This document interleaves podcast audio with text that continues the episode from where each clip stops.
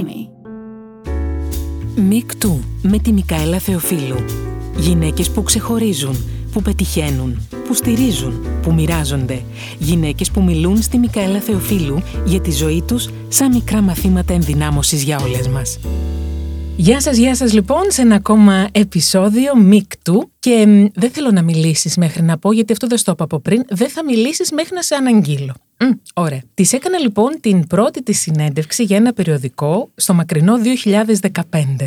Το ραντεβού μας, δεν ξέρω αν το θυμάται, εκείνη ήταν στη βιβλιοθήκη στο Κολονάκι. Δεν την περίμενα πολύ, αλλά μπήκε φουριόζα, μπήκε χρωματιστή με όλη της την καλή ενέργεια του κόσμου τούτου και μου μιλούσε σαν να με ήξερε χρόνια. Και από τότε γνωριζόμαστε χρόνια, περισσότερα από τη γνωριμία μας και λίγο μεταφυσικά, θα έλεγα. Είναι μια προσωπικότητα που άνετα μπορεί να αντλήσει σεναριογράφος έμπνευση για αυτήν και να φτιάξει ρόλο από το χαρακτήρα της. Είναι η χαρά της ζωής, είναι αυτονόητα ο εαυτός της, χωρίς πολλά πολλά και με εξαιρετική ευαισθησία, ακούστε το αυτό, ώστε να αποκτήσουμε όλες, όλοι και όλα αυτήν την αυτονοησία στην ύπαρξή μας.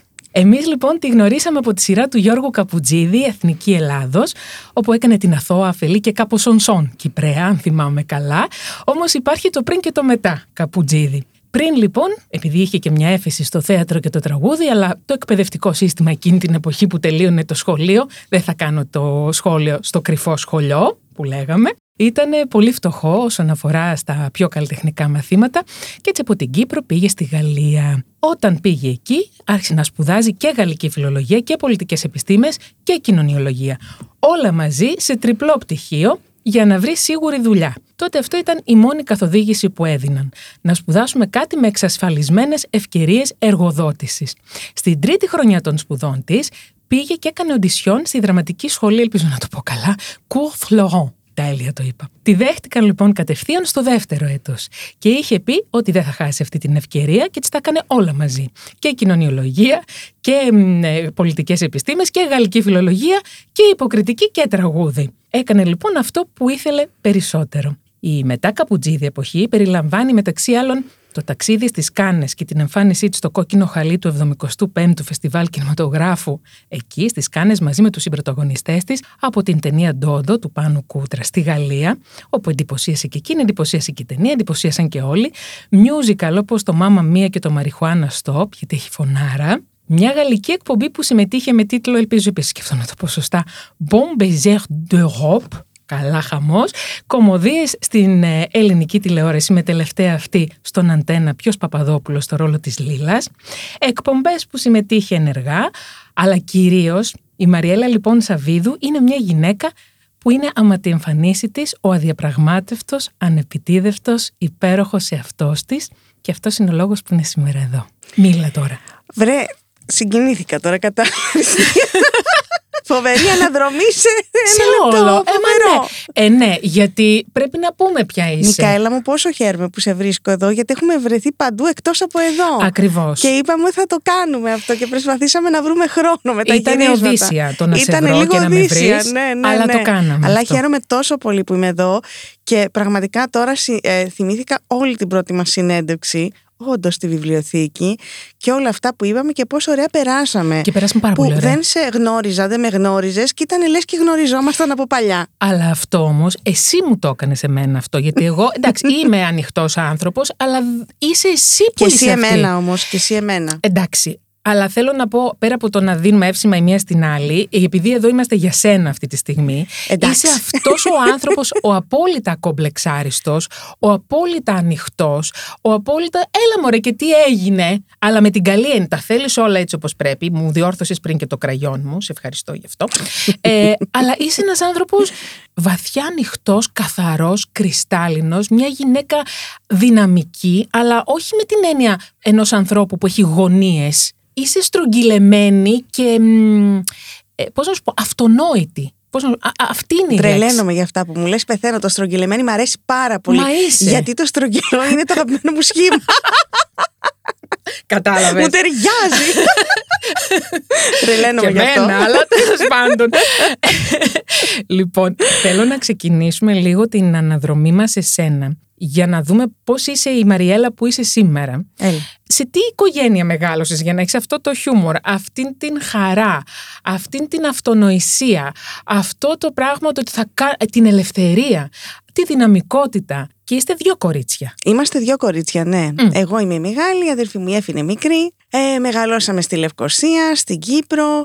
Είχαμε μια ωραία παιδική ηλικία. Ξέρεις, η Λευκοσία είναι ένα μικρό μέρος. Τώρα τα 80's ήταν, ε, ρε παιδάκι μου, πιο μικρό από την Αθήνα, καταλαβαίνεις ε, καταλαβαίνω, τώρα. είναι λίγο πιο χωριό. Ναι, ναι, ναι, σαν ναι, ναι. πόλη, Ήτανε, αλλά ήτανε, ναι, πιο ήτανε χωριό. όντως λίγο πιο χωριό. Γενικώς μεγαλώσαμε έτσι με πολύ αγάπη και μ, πολλά ερεθίσματα. Δηλαδή μας, η μητέρα μου μιλούσε πολλές γλώσσες και προσπάθησε να μας το περάσει αυτό. Δηλαδή εί- είχα εγώ ειδικά πάντα έφεση στις γλώσσες, Το ξέρω. στη μουσική, ναι, στη μουσική. Και γενικώς ήθελα να, να είμαι ένα παιδάκι που θα έκανε πολλά πράγματα. Κάπως έτσι το είχα στο μυαλό μου. Δηλαδή ήθελα να Από γίνω... μικρή το ήθελες Από αυτό; μικρή, ναι. Καταρχάς ήθελα να γίνω ή η Julie Andrews Έγινε. Κοντά είσαι. ή ήθελα να γίνω κατάσκοπος και να μιλάω πολλές γλώσσες και να με στέλνουν από το ένα μέρος στο άλλο και να υποδίουμε χαρακτήρες. Παιδί μου, κανονικά το Τρελαινόμουν κορίτσι του γι' James αυτά. Bond έπρεπε να γίνεις. Κατευθείαν. Θα τα Κοίτα, έκανες δεν όλα είχα το μαζί. φυσικό για να γίνω το κορίτσι του James Bond, αλλά ήμουνα ε, πραγματικά τρελαινόμουν με Agatha Christie. Θέλω να σου πω ότι όταν άρχισα να διαβάζω έτσι λίγο πιο σοβαρά βιβλία εκτός από τα παιδικά, λέω «Ε, ποια είναι αυτή; Ξετρελάθηκα με την Agatha Christie και ήθελα να διαβάζω ό,τι είχε βγει. Να σου πω και αυτή τη χαρά, γιατί είσαι ένα ευτυχισμένο κορίτσι. Νιώθω δηλαδή ότι βλέπω στα μάτια σου ένα κορίτσι ισορροπημένο, ένα κορίτσι μ, με τη χαρά μέσα του. Αυτή αν δεν την έχεις στο περιβάλλον σου, δεν είναι εύκολο να την μεταδώσεις. Και επειδή λένε και για τις γυναίκες, να πούμε και το στερεοτυπικό, ότι οι γυναίκες γενικά δεν, είναι, δεν, δεν μπορούν να μεταφέρουν εύκολα χιούμορ. Ότι είναι ανδρικό προνόμιο το χιούμορ. ας πούμε. Εντάξει, αυτό ποιος το λέει, οι άντρες. Ξεκάθαρα, αλλά πού ζούμε, πού ζούμε, Μαριέλα Όντως, μου; όντως, σωστά τα λες. Κοίτα, θα έλεγα ότι η μητέρα μου είναι, έχει πάρα πολύ χιούμορ και είναι ένα πλάσμα που σκέφτεται πάντα outside of the box. Η μητέρα μου πάντα σκεφτόταν outside of the box. Οπότε μ, είχε πάρα πολύ έτσι φαντασία. Ε, Νομίζω ότι ε, έπαιξε πολύ μεγάλο ρόλο σε αυτό. Όπως είπε και ο Γιώργος Καμπουτζίδε, είναι όλες οι ηρωίδες μου σε μία, είπε για τη μητέρα μου. Οπότε Υπέροχα. εντάξει. Καταλα- κατάλαβα, κατάλαβα. Έχει τελειώσει. Είναι, είναι, έτσι, είναι, είναι φοβερή σε αυτό. Η μάνα μου είναι πάρα πολύ ανοιχτός άνθρωπος, πολύ κοινωνική και όλα αυτά. Και όπου και να τη βάλεις και σε όποια χώρα και σε όποιο σημείο στον πλανήτη θα κάνει φίλους. Είναι φοβερό αυτό το πράγμα που έχει. Οπότε νομίζω μου το πέρασε αυτό. Παρ' όλα αυτά, έχω και εγώ τις στιγμές μου που έχω τις μαύρες Καλά, μου. Έχω και εγώ προφανώς.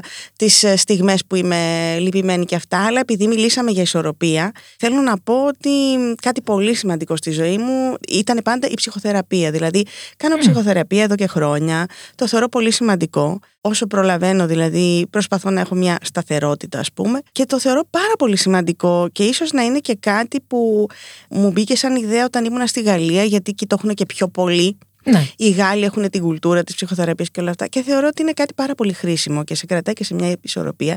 Γιατί ζούμε και σε ένα κόσμο, εμείς τα μίντια, το ξέρεις κι εσύ, Μμ.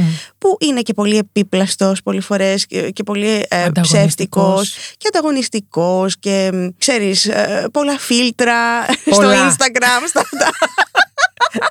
Εσύ έχεις Οπότε κατορθώσει να τα νομίζω βγάλεις ότι τα φίλτρα αυτά. Εγώ νομίζω ότι μου, μου δίνει μια έτσι. μου είναι πολύ πολύτιμη και μου δίνει μια ισορροπία και μου αρέσει αυτό το πράγμα. Και γενικώς μ' αρέσει να συζητάω ε, με- για το πώς νιώθω με φίλους, ε, με γνωστούς, με την οικογένεια. Δηλαδή δεν προσπαθώ να, να είμαι η τέλεια. Μμμ. Πιστεύω ότι έχω ένα κομμάτι μέσα μου που θέλει να είναι τέλεια, αλλά νομίζω ότι η οριμότητα σε φέρνει σε ένα σημείο που καταλαβαίνεις ότι το τέλειο δεν υπάρχει Και και, πολύ σωστά τελικά τα λες. πρέπει να είσαι η τέλεια βερσιόν του εαυτού σου. Δηλαδή να είσαι η καλύτερη θα έλεγα βερσιόν του εαυτού σου και αυτό προσπαθώ να κάνω. Δεν θέλω να συγκριθώ με άλλους, δεν θέλω να...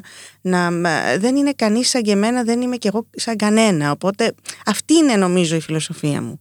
Αυτό προσπαθώ να κάνω. Νομίζω ότι το έχεις πετύχει σε ένα πολύ μεγάλο βαθμό. Μακάρι, γιατί εντάξει, βεβαίως και εγώ έχω κάποιες φορές τις στεναχώριες μου, τα άγχη μου, τις δυσκολίες μου. Είναι λογικό, αυτό συμβαίνει παντού. Θέλω να σε ρωτήσω κάτι. Το γεγονός ότι είσαι από τις πρωτοπόρες γυναίκες στο χώρο αυτό που έχεις αγκαλιάσει τις καμπύλες σου. Έχεις αγκαλιάσει αυτό το juiciness που Ναι, έχεις. ναι, ναι. Το οποίο ε, αντιλαμβάνεις ότι σε μια χώρα που για να μπορείς να κάνεις καριέρα πρέπει οπωσδήποτε να είσαι δίμετρη, σκήνη, ξανθιά κατά προτίμηση κτλ. κτλ. Τα βάζω όλα τα στερεότυπα Ναι, ναι, μέσα. ναι, ναι, ναι. Αυτό εσένα, πώς ξεκίνησες μέσα σου για να το φέρεις έξω σου και να μας συστηθείς ως αυτή ακριβώς η προσωπικότητα. Πώς, θε- θέλω πραγματικά να μπω σε αυτή την ψυχοσύνθεση τη Οκ, δική σου. OK, OK. Γιατί θα βοηθήσει και, και μένα και άλλες γυναίκες Ωραία, επίσης. ωραία. Εγώ θεωρώ ότι μου έκανε πάρα πολύ καλό ότι έζησα σε περιβάλλοντα όπου υπήρχε κόσμος από διαφορετικές πολιτισμικές ομάδες. Αυτό με βοήθησε πάρα πολύ εμένα. Μμμ. Δηλαδή από τον καιρό που ήμουν μικρή συνέβαινε αυτό και πρόσεξα ότι μ, το ότι είναι ωραίο για μας εδώ στη γειτονιά δεν είναι και αναγκαστικά ότι είναι ωραίο στην άλλη γειτονιά παραπέρα. Οπότε υπάρχουν πολλά ωραία και υπάρχουν ε, πολλών διαφορετικών ειδών ομορφιές και όταν το καταλαβαίνεις αυτό συνειδητοποιείς ότι αυτό που σου έχουν πασάρει μέχρι τώρα και που είναι ρε παιδάκι μου και πολύ business άμα το σκεφτείς δηλαδή πολύ συγκεκριμένο με οικονομικά συμφέροντα και τα διάφορα λες α οκ ε, άμα η, η βιομηχανία της ομορφιάς δεν θα πετύχει αν δεν με πείσει ότι όλα πάνω μου είναι λάθος οκ τότε εντάξει το έχουμε λύσει λίγο το αίνιγμα κάπως έτσι κάπως έτσι νομίζω ότι πολύ σημαντικό αυτό που σου λέω το να ζεις Ναι. σε πολυπολιτισμικά group Μίλησες για την παιδική μου ηλικία, θα σου πω κάτι. Ε, όταν ήμασταν ε, σχετικά μικρές, είχαν πάθει κάποιο ε, Ατύχημα οι γονείς ατύχημα σου. οι γονείς μου. Είναι πολύ σοβαρό. Και για τη μητέρα μου ήταν το δεύτερο. Να σου πω ότι η μητέρα μου ε, στο πρώτο είναι η μόνη επιζήσασα από το αμάξι. Δηλαδή πέρασε πολύ δύσκολα η μητέρα μου, έχει σπάσει τα πάντα και το ότι ακόμη είναι χτύπα ξύλο εν ζωή και προσπαθεί τόσο πολύ, έχει πάρα πολύ πείσμα μέσα της και νομίζω αυτό μου το πέρασε πάρα πολύ. Δηλαδή τη θαυμάζω πάρα πολύ γι' αυτό. Λοιπόν, όταν συνέβη αυτό, τότε ε, εμείς ήμασταν πολύ μικρές, δεν υπήρχε κανείς να, μας, ε, να μείνει μαζί μας στο σπίτι. Η αδερφή μου νομίζω ήταν ε, ενός κάπου εκεί. Τέλος πάντων, και επειδή η μητέρα μου μιλούσε γαλλικά, λέει ας φέρω κάποιον στο σπίτι να μείνει και ας είναι τουλάχιστον να μάθουν μια γλώσσα, αφού στα, τα αγγλικά στην Κύπρο τα μιλάνε όλοι, γιατί τέλος Έτσι κι πάντων αλλιώς. ήμασταν και ε, βρετανική απικία, οπότε είναι πιο έτσι διαδεδομένα. Λέω ας μάθουν γαλλικά. Λοιπόν, αυτές οι κοπέλες οι οποίες είχαν έρθει για εκείνο το διάστημα μας έφεραν τόσα διαφορετικά πράγματα στο σπίτι, στη μικρή Λευκοσία. Η μία η κοπέλα, θέλω να σου πω ότι ήταν γκέι. Οπότε αυτή η κοπέλα η οποία... Εκείνα θα σου τα πω, χρόνια τότε. Εκείνα τα χρόνια, ναι. Εκείνα τα χρόνια θα μπορούσε να πει κάποιος ότι μα πώς αφήνεις δύο κορίτσια με μία γκέι γυναίκα με αυτά όλα τα στερεότυπα που ξέρουμε και γνωρίζουμε θα μπορούσε να δεν φοβάσαι να πούν στους γονείς μου. Και Αλλά εκείνης της αντιθέτως- εποχής, συγγνώμη, και στη Λευκοσία. και στη Λευκοσία, ναι. Αντιθέτως λοιπόν, αυτή η γυναίκα, ε, εγώ έχω πραγματικά την πιο καλή εικόνα και μιλάμε για μια πολύ σοβαρή παιδαγωγό η οποία ε, μας έμαθε πολλά πράγματα και νιώθω πολύ τυχερή που την είχα στη ζωή μου και μου έμαθε αυτά τα πράγματα τα οποία δεν ήταν τα κλασικά ε, κυπριακά πράγματα αλλά είχε πάρα πολύ έτσι ενέργεια, είχε ε, πάρα πολύ δύναμη, ήταν πολύ φεμινίστρια οπότε άκουσα όλα αυτά τα φεμινιστικά σε πολύ μικρή ηλικία λέω α κοίτα να δεις ας πούμε αλλού συμβαίνουν αλλιώς τα πράγματα είχε ένα άλλο φιζίκ ντυνόταν λίγο πιο μπούτς αν θες Ναι. ήταν το στυλ της τέτοιο γιατί βεβαίως υπάρχουν διάφορα στυλ Βεβαίως. η συγκεκριμένη ντυνόταν έτσι οπότε εγώ από μικρή κατάλαβα ότι α δεν είμαστε όλοι ίδιοι τελικά κοίτα να δεις υπάρχουν ε, και αυτό και εκείνο και τ' άλλο. Και αυτό για μένα ήταν πάρα πολύ βοηθητικό γιατί είπα: Ωραία, άρα δεν συμβαίνει μόνο αυτό στον κόσμο, συμβαίνει και αυτό. Θεωρείται και αυτό ωραίο, θεωρείται και αυτό normal. Πηγαίνοντας λοιπόν στη Γαλλία να σπουδάσω, είχα πάει στη σχολή για το τραγούδι και στη σχολή, τη δραματική σχολή, όπου ήταν σε γκέτο που μένουν πάρα πολύ μαύροι στο παρισι Μμμ. Και εκεί γνώρισα και αυτό. Και λέω, κοίτα να δεις, οι μαύρες που είναι πιο juicy εδώ θεωρούνται πιο ρε παιδί μου hot, ξέρω εγώ. Είναι κάτι που τους αρέσει. Και βλέπεις και αυτό. Και για μένα αυτό ήταν πάρα πολύ βοηθητικό γιατί συνειδητοποίησα ότι κοίτα να δεις, κανείς μας τελικά δεν είναι ίδιος γιατί προσπαθούμε να γίνουμε τόσο ίδιοι, ίδιοι ο ένας αφού, με τον άλλο. Ναι, αφού στην τελική όλοι είμαστε διαφορετικοί. Νομίζω αυτό ήταν μεγάλο, μεγάλο η σχολή για μένα και το πρώτο κομμάτι με την Κύπρο αλλά και Ναι. επίσης το ότι σου λέω ξανά εμένα οι γονείς μου είναι πάρα πολύ ανοιχτόμυαλοι και ειδικά η μητέρα μου ας πούμε που θα έλεγα ότι το, το επικοινωνεί αυτό καλύτερα γιατί έχει το ταλέντο της επικοινωνίας ξέρω το πάντα για τη μητέρα μου μιλάω και όχι για τον πατέρα μου αλλά το έχει πιο πολύ ρε παιδί μου με το ταλέντο της επικοινωνίας. Μας το πέρασε πάρα πολύ αυτό οπότε να σεβόμαστε όλους να αγαπάμε τους άλλους ε, ακόμη και αν δεν μας μοιάζουν ακόμη και αν δεν έχουν την ίδια θρησκεία με εμάς, ακόμη και αν δεν πιστεύουν τα ίδια πράγματα ακόμη, ακόμη, ακόμη, ακόμη. Οπότε μας το πέρασε πάρα πολύ αυτό. Και νομίζω ότι είναι κάτι που με χαρακτηρίζει πάρα πολύ στη ζωή μου. Πιστεύω έπαιξε τεράστιο ρόλο στη ζωή μου. Εγώ όταν σε πρωτογνώρισα ήταν από τα πρώτα πράγματα που είπαμε.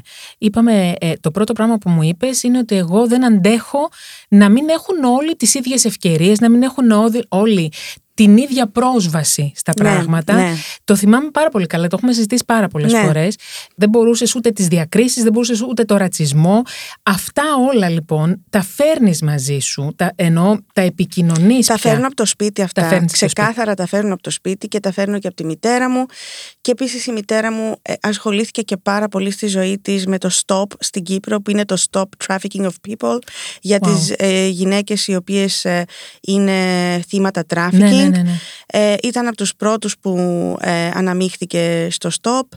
Τώρα έχει μεγαλώσει αυτή η οργάνωση και υπάρχουν πιο πολλά νεαρότερα άτομα από τη μητέρα μου που ασχολούνται, αλλά όταν πρώτο ξεκίνησε θυμάμαι ήταν τρία άτομα και μου εξηγούσε τι είναι αυτό, ότι έρχονται κάποιες γυναίκες στην Κύπρο που τις φέρνουν εδώ για να κάνουν μια συγκεκριμένη δουλειά, αλλά τις κλείνουν μέσα και τους φέρνουν πελάτες με το ζόρι και ποια είναι η διαφορά με όλο αυτό.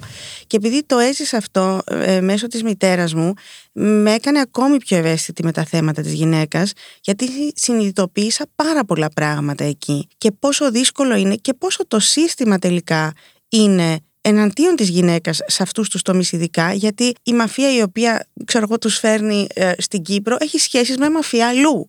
Οπότε θυμάμαι ότι οι πρώτες ε, κοπέλες που έτσι θυμάμαι που είχαν πάει σε δίκη στην Κύπρο την οποία δεν κέρδισαν φυσικά που ήταν πολύ λυπηρό αλλά ξεκίνησε να υπάρχει αυτή η αντίσταση ας πούμε ήταν οχτώ κοπέλες που είχαν έρθει από την Δομινικανή Δημοκρατία.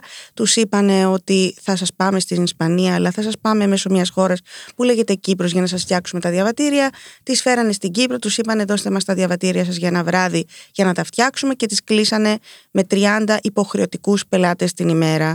Δηλαδή όταν τα ακούς αυτά και συνειδητοποιείς ότι δεν έχουμε όλοι τις ίδιες ευκαιρίες ότι ε, δηλαδή αυτές οι κοπέλες τους είπανε ελάτε να δουλέψετε δεν μιλούσαν ούτε αγγλικά και ότι το σύστημα είναι τελικά πάρα πολύ σάπιο συνειδητοποιείς ότι όπα πρέπει να μιλάμε, πρέπει να λέμε πράγματα πρέπει να κάνουμε πράγματα Σε τι ηλικία; πρέπει να χρησιμοποιούμε σε τι Εσύ. ηλικία έγινε αυτό εγώ νομίζω πρέπει να ήμουν γύρω στα 20 όταν ξεκίνησα να το ακούω αυτό 20 μπορεί και λίγο πιο μεγάλη 23 κάπου εκεί Οκ.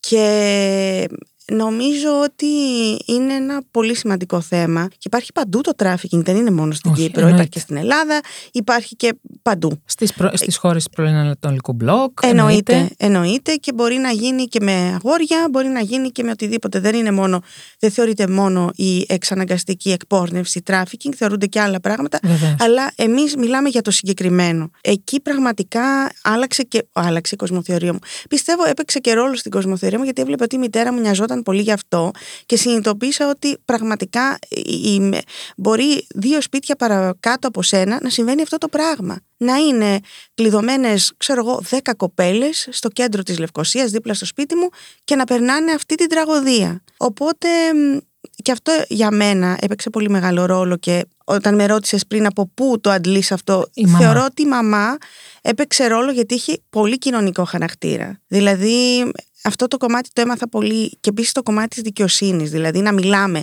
για το δίκαιο πρέπει να μιλάμε και πρέπει να, να εκφραζόμαστε και πρέπει να παίρνουμε θέση για το δίκαιο. Αυτό, αυτό είναι της μαμάς. Μπορώ να σου πω ότι πολλές φορές αν μου κάνει κάτι κάποιος σε μένα μπορεί να μην απαντήσω. Αλλά αν δω να κάνουν κάτι σε κάποιον άλλον γίνομαι έξαλλη. νομίζω ότι μπορεί να σε έχω πετύχει σε μετέφραση. Δεν θυμάμαι. Νομίζω κάτι λέγαμε κάποια στιγμή στο τηλέφωνο και κάπως μου το έχει, κάτι μου είχες μεταφέρει. Ναι, ναι, ναι. Το γεγονός ότι. Σε, επειδή μου το έχεις ξαναπεί αυτό και στη συνέντευξη και το ανέφερες Ναι. και τώρα για το ατύχημα τη- των ναι, ναι, γονιών ναι, σου. ναι, ναι.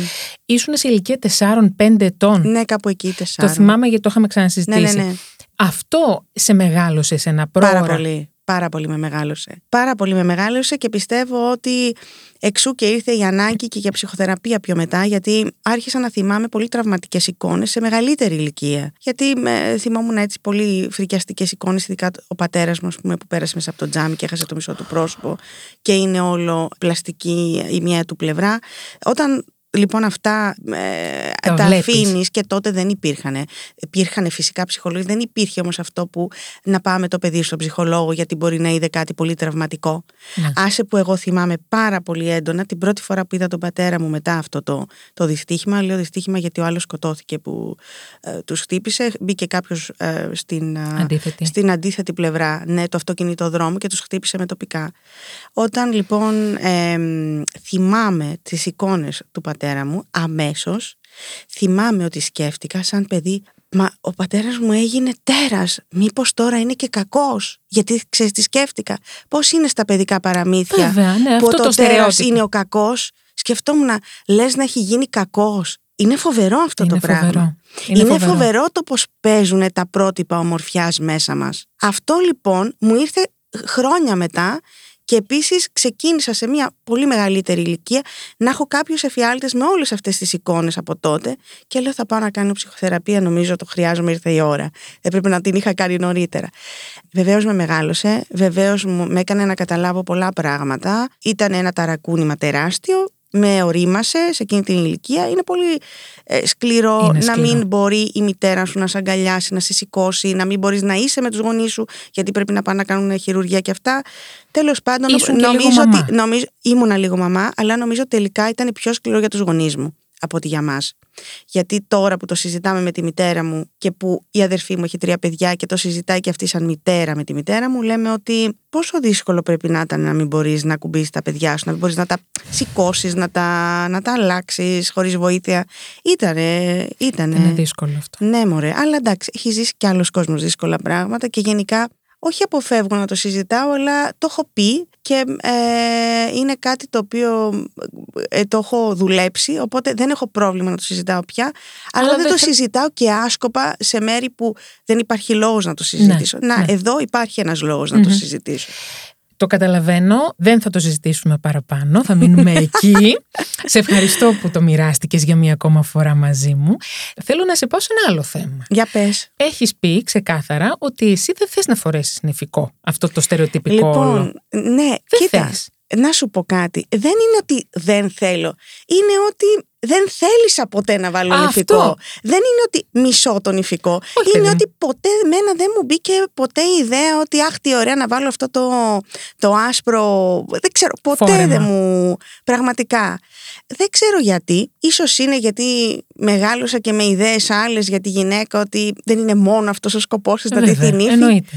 Και ίσως και γιατί εγώ φοράω πολύ διαφορετικά ρούχα στη δουλειά μου γιατί έχω βάλει και αν δεν έχω βάλει. Έχεις βάλει και νηφικά. έχεις Έχω βάλει- βάλει και νηφικά και τουαλέτες εννοώ στους ρόλους Ναι, και όλα ναι. αυτά. Οπότε ξέρεις, έχω περάσει όλο αυτό το Χόρτασες. κομμάτι με τα. Χόρτασα τα ρούχα. δεν ξέρω. Ε, Παρ' όλα αυτά θα σου πω ότι μεγαλώνοντας συνειδητοποιώ πόσο σημαντικό είναι να έχεις ένα σύντροφο, Σύντροφο. Ο οποίος ρε παιδί μου να σε καταλαβαίνει, να σε ακούει, να μπορείτε να γελάσετε μαζί. Είναι πάρα πολύ σημαντικό αυτό. Και να έχεις, ε, μ, να έχεις ρε παιδάκι μου ε, μια ε, συντροφιά στη ζωή η οποία να είναι να έχει σημασία, να μην είναι απλά για να έχεις κάποιον. Όπως λένε και οι Γάλλοι, vaut mieux être seul que mal accompagné. Καλύτερα να είσαι μόνος παρά κακά συνοδευόμενος. Το πιστεύω πάρα πολύ Και εγώ αυτά. το πιστεύω αυτό πολύ. Πάρα πολύ το πιστεύω. Αλλά αυτό μου αρέσει πάρα πολύ. Δηλαδή και το concept του να έχεις ας πούμε μια ομάδα με τον άλλον, να είσαι ομάδα με τον Μου αρέσει πάρα πολύ. Τώρα αν είναι να βάλω και νυφικό στη ζωή μου, δεν έχω πρόβλημα. Απλά δεν ήταν κάτι που λύσαγα. Δηλαδή έχω φίλες που μου έχουν πει ότι θέλω να παντρευτώ, Ναι. πότε θα γίνεις νύφη, όλο αυτό το κομμάτι. Ποτέ δεν ξέρω δεν ήταν κάτι. Δεν ήθελα ποτέ να βρω την αξία μου μέσα από αυτό. Δεν ξέρω αν καταλαβαίνεις. Πολύ καλά καταλαβαίνω. Δεν ήταν ποτέ κάτι που το θεωρούσα ότι α, αυτό θα μου δώσει αξία. Τώρα έγινα νύφη. Τώρα... Ποτέ. Είναι απλά μια επισημοποίηση την Μια οποία. σύμβαση. της. Είναι μια σύμβαση η οποία είναι ωραίο να γιορτάζουμε τον ερωτά μας, δεν το συζητώ. Απλά δεν ήταν περσέ, ας πούμε, από τους στόχους μου. Περσέ ακούω. Ναι. Σ' αγαπώ για το περσέ. να ξέρεις. να κατάλαβες. Αυτά τα αυτονόητα κάνεις. Αυτά, το περσέ. λοιπόν, ε, είναι πολύ αυτονόητο. Μη γελάς. Τι να Ε, μα κάνω; δεν γίνεται να μην γελάσει. Σωστό και αυτό. Λοιπόν, πολύ ωραία. Άρα λοιπόν η συντροφικότητα είναι αυτή η οποία Ναι. εσένα, σε βάζει σε ένα τρίπ να σκεφτείς, ας πούμε, ότι εγώ θέλω να είμαι σύντροφος με τον άλλον. Ναι, ναι, ναι. Είναι σημαντικό με τον σύντροφό σου να έχετε κάτι το οποίο να είναι ειλικρινές και να, να υπάρχει αυτό που σου λέει η Πολύ σωστά. ομαδικότητα. Έχοντας γίνει ε, μητέρα και της αδερφής σου Ναι. σε πολύ μικρή ηλικία. Το παρακάτω το χόρτασες ή είναι και αυτό κάτι που μ, το σκέφτεσαι; Δεν ξέρω, το σκέφτομαι να σου πω την αλήθεια. Μμμ. Ε, το σκέφτομαι. ε, μ, Δεν, είναι- δεν σε πιέζω εγώ Ναι, για ναι, ναι, κάτι. Σε αυτό το κατάλαβα. μ, Κατάλαβα. podcast δεν ναι, ναι, ναι, ναι, πιέζουμε. ναι, ξέρω, ξέρω, ξέρω, Ναι. ξέρω. Ε, ναι, θα έλεγα πως ναι. Οκ. Ναι. Εντάξει. Κα, κάπως πονηρό είναι αυτό το χαμόγελο, αλλά δεν θα το σχολιάσω παραπάνω εγώ, να Όχι. ξέρεις. Αγαπάω τα παιδιά. Δεν ήρθε η στιγμή μέχρι τώρα που να πω Αχ, θέλω να γίνω μάνα. Δεν Εντάξει, έγινε έχεις και αυτό. ανίψια, μια χαρά Ναι, ναι, είναι. ναι, ναι. Έχω τρία ανίψια υπέροχα και φανταστικά να ξέρεις. Φανταστικά. Και όλων των ηλικιών. 12, 10 και Υπέροχα. είναι σχεδόν δύο οι μικροί. Να Οπότε. τα. Οπότε έχεις, και- και από εκεί έχεις πάρει Ναι, ναι, χαρά, ναι, ας ναι, πούμε, ναι, ναι, ότι ναι. υπάρχει παιδί στην Ναι, ναι, ναι, οικογένεια. ναι. Οπότε πάλι τις καπουλάρισες εσύ σε περίπτωση που σε πιέζουν κάποιοι στο περιβάλλον. πάλι τις καπουλάρισες. Ε, θέλω να πάμε πάλι σε ένα θέμα από όπου ξεκινήσαμε με αυτό το στρογγύλεμα που λέγαμε. Για πες. Γιατί μ, αυτό που βλέπουμε στην, και μέσα από τα social media και μέσα από όλα αυτά είναι πολλά φίλτρα, είναι πολύ μάζεμα, πολλές εφαρμογές, πολύ... Ναι, ναι. Εσύ έχεις αποφασίσει να είσαι πάλι ο αυτονόητος εαυτό σου, αυτονόητα ο εαυτός σου και μ, θέλω να μου πεις, έχεις δεχθεί μηνύματα από κορίτσια που σε βλέπουν ως ένα πρότυπο; Ναι, πολλές φορές. Κοίταξε, ε, νομίζω ότι τώρα θα περάσουν και κάποιες νομοθεσίες σχετικά με τα φίλτρα στο Ναι. Instagram. Διάβαζα και στη Γαλλία και δεν ξέρω κι εγώ που αλλού. Που θα πρέπει να, να το λες αν έχεις χρησιμοποιήσει φίλτρα. Νομίζω ότι έχουμε λίγο ξεφύγει με την έννοια... Είναι δύο τα, δύο τα ερωτήματα σου τώρα εδώ. Ναι. Το ένα είναι όλο αυτό με το... ε, μ, να το πω αδύνατο στάνταρ ομορφιάς και το αδύνατο δεν εννοώ το λεπτό εννοώ το αδύνατο να φτάσει κάποιος Ναι, ναι. δηλαδή οι αδύνατες να γίνουν ακόμη το πιο impossible. αδύνατες Ναι, ναι, ναι. οι ψηλές ακόμη Μα πιο πιο ψηλές ή ξέρω εγώ αυτές που έχουν μεγάλα χείλη ακόμη πιο μεγάλα χείλη το μαλλί να είναι ακόμη πιο μακρύ δηλαδή δεν θα Είναι τελειώσει ποτέ ποτέ αυτό, ναι, η ναι Rapunzel. δηλαδή έχουμε φτάσει σε μια παραμόρφωση του φυσικού Μμ. και δεν δεχόμαστε το φυσικό πια δεν είναι φοβερό ότι δεν δεχόμαστε τη φύση μας πια Ναι. είναι όλα αντίθετα με αυτά που έχουμε. Δηλαδή, Προσπαθούμε να κάνουμε κάτι που να είναι αντίθετο από Το- το, το- φυσικό ναι. μας. Εγώ εμ, όταν προστάρω στο Instagram και όλα αυτά, βεβαίως μου αρέσει να φωτίζω τις φωτογραφίες μου και όλα αυτά, Καλά, αλλά εννοείται δεν όλοι. μπορώ να διανοηθώ να βάλω ένα πράγμα που να με ρίξει 10 κιλά και ε, δηλαδή ντρέπομαι και μετά να με δει ο άλλος και να μου πει «Α, δεν είσαι αυτό τελικά». Να έρθει ο άλλος στο θέατρο και να μου πει. Ω, Δεν μπορώ να το διανοηθώ με τίποτα. Ε, μου φαίνεται εντελώς ε, εξωπραγματικό. Δεν μπορώ να είμαι κάτι που δεν αναγνωρίζω και θέλω να σου πω ότι μου έχει πει στέλεχος σε κανάλι, σε φωτογράφηση που έχουμε κάνει για δουλειά, ότι είμαι η μόνη ποτέ που έχουν ζητήσει από το φωτογράφο να τους ε, βάλει κιλά γιατί τους αδυνάτησε στο Photoshop. Είμαι η μόνη μου, είπαν. Το έχει ζητήσει Σοβαρά. κανείς. Σοβαρά Ναι, μιλάς. έχω ζητήσει δύο φορές από δουλειές. Ε, όταν μας στείλαν τις φωτογραφίες για να τις δούμε και εμείς να τις εγκρίνουμε με το κανάλι, είπα, παιδιά αυτή δεν είμαι εγώ. Είπα, αυτή είναι η Μπέτη Μαγκύρα. Είναι πάρα πολύ ψηλή και αδύνατη. το είχα πει στην Μπέτη τότε αυτό. Λέω, Μπέτη, μου στείλανε μια φωτογραφία που μοιάζω με την κορμοστασιά σου. ε, δεν γίνεται αυτό. Εντάξει, είναι και τέλειο. λέω, Σ' αγαπώ ρε εσύ, Μαριέλα. και λέω, παιδιά, ντρέπομαι. Δεν, μπορώ, δεν μπορείτε να με βγάλετε έτσι, γιατί δεν είμαι εγώ. Και σε μια δουλειά μάλιστα μου είχε κακοφανεί πάρα πολύ γιατί με κάνανε άλλοι, δηλαδή με κάνανε μισή, μου αλλάξανε τα ζυγοματικά, μου αλλάξανε τα δεν ξέρω εγώ τι και λέω τι έγινε, πού πήγανε όλα, μου τα κλέψανε. δεν το πιστεύω. Ναι, αλλά, αλλά αυτό... αλήθεια μου είπαν, είναι η πρώτη φορά που το ακούσαν αυτό και λέω, παιδιά, δεν μπορώ, ντρέπομαι. Δηλαδή, αισθάνομαι περίεργα. Εγώ μετά δεν θα τις ποστάρω τις φωτογραφίες για αυτή τη δουλειά. Δεν μπορώ, ντρέπομαι. Μου έχει τύχει και δεν το έκανα. Και τα κορίτσια που έχουν επικοινωνήσει μαζί σου, τι σε ρωτάνε, Ωραία, τι σου να λένε; σας πω τι μου λένε. Λοιπόν, έχω λάβει πάρα πολλά μηνύματα και μέσα στα χρόνια και σε διαφορετικές στιγμές. Ας πούμε, έχω λάβει, θυμάμαι μου είχε πει ένα κορίτσι που ήταν τότε νομίζω 17, ότι έμενε σε κάποιο νησί και δεν τολμούσε να βγει με το μαγιό γιατί την κοροϊδεύανε όλοι, οι συγγενείς της, οι φίλοι της και τα διάφορα και αυτή ήθελε να κολυμπήσει. Ήθελε απλά να κολυμπήσει το κορίτσι και αναγκαζόταν να βγαίνει το βράδυ που πέφτει ο ήλιος και φεύγουν όλοι από την παραλία για να πάει να, να κολυμπήσει. Δηλαδή μου φάνηκε τόσο σκοτεινό όλο αυτό, μου φάνηκε τόσο ε, απαγορευτικό, τόσο σκληρό, τόσο δικτατορικό. Μου φάνηκε φρικτό, σαν φυλακή μου φάνηκε. Ναι, Ότι ένα κορίτσι ζει σε ένα νησί δίπλα στη θάλασσα και δεν μπορεί να πάει να κολυμπήσει γιατί την κοροϊδεύουν. Ε, έπαθα λίγο σοκ. Επίσης, ε, όποτε βγω με μαγιό στα, στα social media και αυτά, πάντα λαμβάνω μηνύματα από το κορίτσι που πετάω μπουτάκια αυτά, παχάκια, ξέρω εγώ τι. Αγάπη και μου. Κορίτσι μου. και, και που ρε παιδάκι μου εντάξει, αυτή είμαι εγώ. Και, και ξέρεις και θα περάσουν και τα χρόνια και θα αλλάξουμε και θα γίνουμε και αλλιώς. Και εντάξει, δεν μπορούμε, όλοι μας θέλουμε να μοιάζουμε όμορφοι, αλλά δεν μπορούμε να είμαστε και όλοι οι ίδιοι. Οπότε καλό είναι να καταλάβουμε ότι η κάθε μία και ο καθένας έχει το κοινό του, παιδιά. Ο καθένας έχει το κοινό του. Δηλαδή και η ψηλή και η κοντή και η παχουλή και η αδύνατη και το ίδιο πάει και για τους άντρες.